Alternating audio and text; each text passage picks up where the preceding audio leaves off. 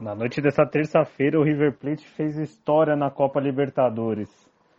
Sem diversos titulares, sem os quatro goleiros inscritos, por, inscritos na competição por Gadiardo, a equipe, de, a equipe do River Plate conseguiu uma vitória espetacular contra o Santa Fé dentro do, do Monumental de Núñez.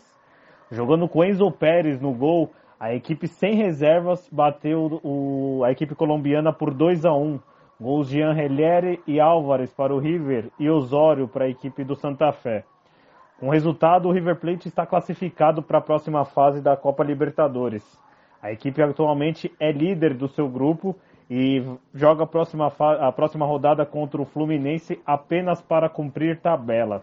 Porém, mais do que o resultado, mais do que a classificação, a partida dessa última quarta-feira entrou para a história uma vez que o River Plate contou com Enzo Pérez, o jogador formado nas categorias de base da equipe de, dos Milionários, jogou como goleiro, né? Ele não tinha condições físicas para atuar, para jogar como na sua posição habitual de volante, porém, devido aos casos, aos diversos casos de Covid que a equipe milionária passa, o Armani foi contaminado, os outros os goleiros reservas também foram contaminados e com isso o Enzo Pérez chamou a responsabilidade, foi para o gol e teve trabalho, né? Uma vez que a equipe do, do Santa Fé chegou por diversas vezes no ataque, ao todo foram mais de 20 finalizações e deu trabalho e Enzo Pérez conseguiu de forma tranquila, tomou o gol, não por culpa sua, mas por um erro de,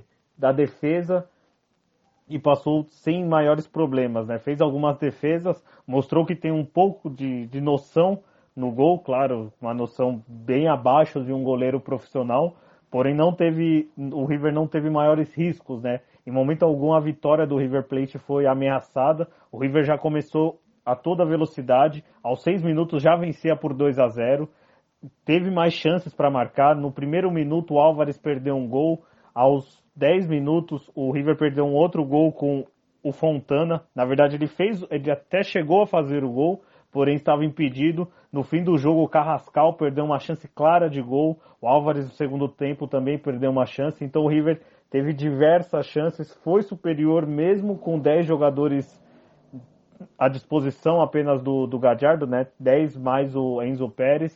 Então entra para a história mais uma vez a equipe do Gadiardo. Gadiardo, melhor treinador possivelmente da história do River Plate, fez, tirou a equipe da Série B, ganhou duas Libertadores com a equipe do River Plate, ganhou do Boca Juniors, tirou aquela cisma do, do River Plate de sempre se enfraquecer, né, sempre tremer contra o Boca Juniors e conseguiu uma vitória espetacular ontem contra o Santa Fé.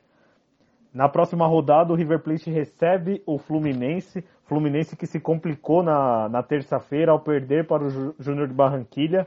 Agora vai ter que ir até a Argentina, vai ter que vencer o River Plate para conseguir a classificação. O River, por outro lado, joga por um simples empate para se, se colocar como primeiro do, do grupo. Né? O River Plate que tem duas vitórias, venceu duas vezes o Santa Fé e três empates, né? Empatou contra o Fluminense e duas vezes contra o Júnior de Barranquilha.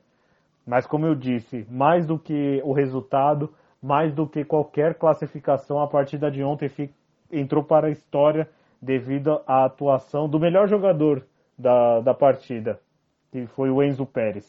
Enzo Pérez, nascido, criado, torcedor do River, voltou da, da Espanha, ele defendeu durante anos o, o, o o Valência também defendeu o Benfica em Portugal, porém sempre declarado torcedor do River Plate, tem uma tatuagem em suas costas com o símbolo do River e sempre disse que voltaria da, da Europa um dia para terminar no River Plate. E esse sonho aconteceu no final de 2016, né? Ele chegou no River Plate em janeiro de 2017 e agora entra para a história. O River Plate jogou uma partida apenas em sua história sem goleiro, né, com um jogador de linha, e agora pela segunda vez isso acontece. Histórico a atuação de Enzo Pérez no gol do River Plate.